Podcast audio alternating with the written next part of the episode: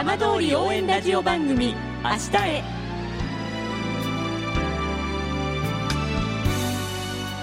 時刻は5時1分になりました。今週も浜通りの情報をお届けする浜通り応援ラジオ番組明日へのスタートです。まずは今週の浜通りニュースです。2020年東京オリンピック・パラリンピック組織委員会は今月12日聖火リレーのスタート会場を楢葉町と広野町の J ビレッジにすると明らかにしました。震災と原発事故からの復興を象徴する施設から力強い一歩を踏み出し大会理念の復興五輪を世界にアピールします。南相馬市と浪江町の発展を願う避難解除復興記念駅伝が17日南相馬市と浪江町で行われ参加者およそ60人が復興が進む地域を駆け抜けました。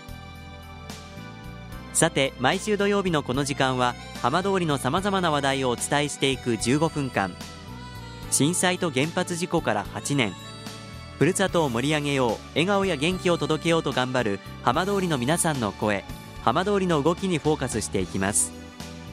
お相手は森本洋平です。どうぞお付き合いください。浜通り応援ラジオ番組明日へ。この番組は地球を守る未来をつくる東洋システム。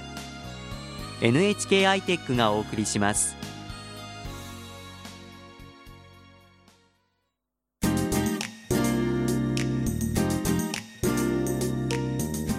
代わっては浜通りの話題やこれから行われるイベントなどを紹介する浜通りピックアップです。今月13日浜通りをはじめ県内の公立中学校で卒業式が行われました。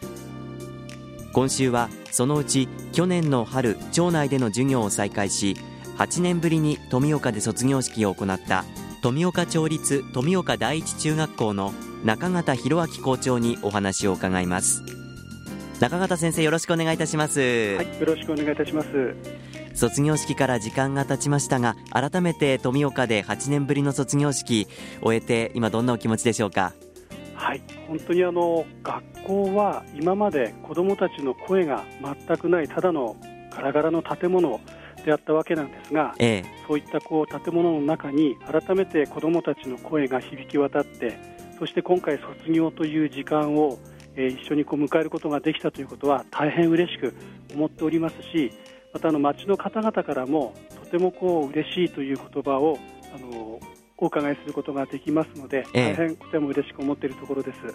今年は何人の卒業生がいらっしゃったんですか？はい。今回卒業生は2名という少ない人数ではありました。はい。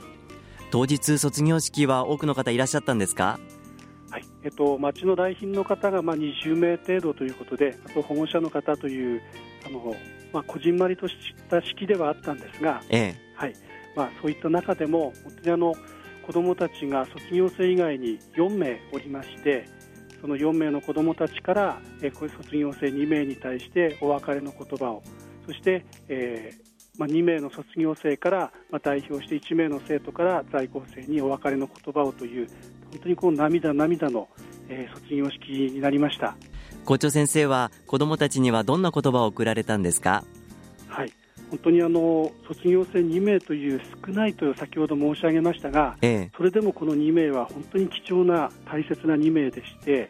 えー、本当にあのこの2名にしてはですねあの大人数の学校で当たり前にできることも本校ではできなかったりから部活動や係活動も選ぶことができなかったというような制約もございました、はい、来校者も大変多くて代表で挨拶をしてもらうということも大変多かったんですね、ええ、でそういった中で本当にあの緊張した毎日だったと思うんですがただ、そんな環境でも2名は本当に積極的に活動に取り組んでくれましてでそのせいであの逆にあの人にいろんなことを思いを伝える力とか、ええ、から感謝をする心とかお互いに助け合っていこうとする心とかそれから富岡町を復興したいという意欲そういったことを育てることができたので、えー、卒業生にはやはりこうこれから恐れず堂々と胸を張って何事にも挑戦してほしいという言葉を伝えたところです。やはりあの富岡に戻っての1年間の時間というのは本当に濃かったわけですか？そうですね、えー、全校生で6名という人数ではありますが、え。本当にあの学校生活には意欲的に取り組みました。例えばあの毎日の授業に関してなんかは、はい、あのやはり少人数なんですね。なので1時間の中で何度もこう意見や考えを求められる場面っていうのが多いんです、ええ、ただこう黙ったままで座っているだけという授業はほとんどやっぱりないんですね。ですので必ず自分の考えを持ってそしてその意見をこう交流させたりそこから発展させたりというステップを必ず踏んで考えを深めるという学習が毎日行われていました町内に戻ってのその再開ということでしたけれども、はい、やはりこの富岡だからこそできたというお話も今ありましたが、はい、地域の皆さんとの交流などそのあたりはいかがでしたか？はい。あの4月の学校再開のセレモニーでは本当に地元の方々や企業の方々1000名近くの方々に、ええ、あの道路に沿ってお迎えいただいたんですね、ええ、でまたあの放課後の学習支援をしていただいたり体育の授業でチーム性を求められるような種目はサポートして授業に入ってサポートしていただくなど少人数ではなかなかできないことを応援しに来てくださったりもありました。あとライブシステム、まあ、合同事業のシステムが導入されておりまして、ええ、そのえー、それを使って三春の学校との合同事業を行ったりまた広島県の平和記念資料館とかあと東京のアイロボット社と事業を一緒にこう行うなんていうような、えー、ことも協力していただいたところです。まあ、そんな時間の中で子どもたちたくましく成長したわけなんですね。そうなんです本当にあの先ほども申し上げましたが、ええ、本当にあの人に伝えることとかそれからそういったこういろんな方々に支援をしていただくことを通して感謝をしたり思いやりの心を持ったりというような気持ちを本当にこう強く持たせていただいたところです。今年度の卒業生2人はあの卒業を迎えてどんなことを話してましたか？はい。本当にあのこの学校で学んだ時間は実はまあ1年も経っていないような本当に短い時間だったんですが、ええ、本当にあの、えー、家族同然でみんなで仲良く悩み事を相談したり本当にあの仲良く生活できたのでいい時間を過ごせたというようなことを話しておりました。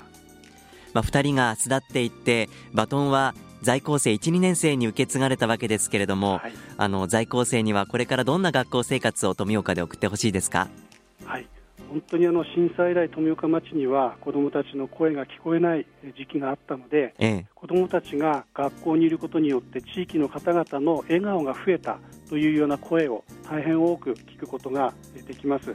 またあの本当に学校に子どもたちの声があることで嬉しいと涙ながらにおっしゃる方もいらっしゃるんですね、えー、え学校にはそもそも72年という伝統的な歴史があるんですが再開後の1年目そして2年目ということでえ今の在校生はその1年目の卒業生のからのバトンをしっかりと受け継いで新しい学校づくりを目指して頑張っていくという気持ちでいっぱいのようです。わかりました。どうもありがとうございました。はいどうもありがとうございました。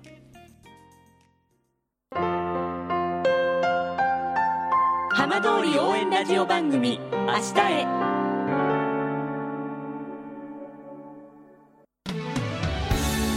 浜通りの情報をたっぷりでお送りしてきました浜通り応援ラジオ番組明日へ。この番組は地球を守る未来をつくる東洋システム NHK アイテックがお送りしました。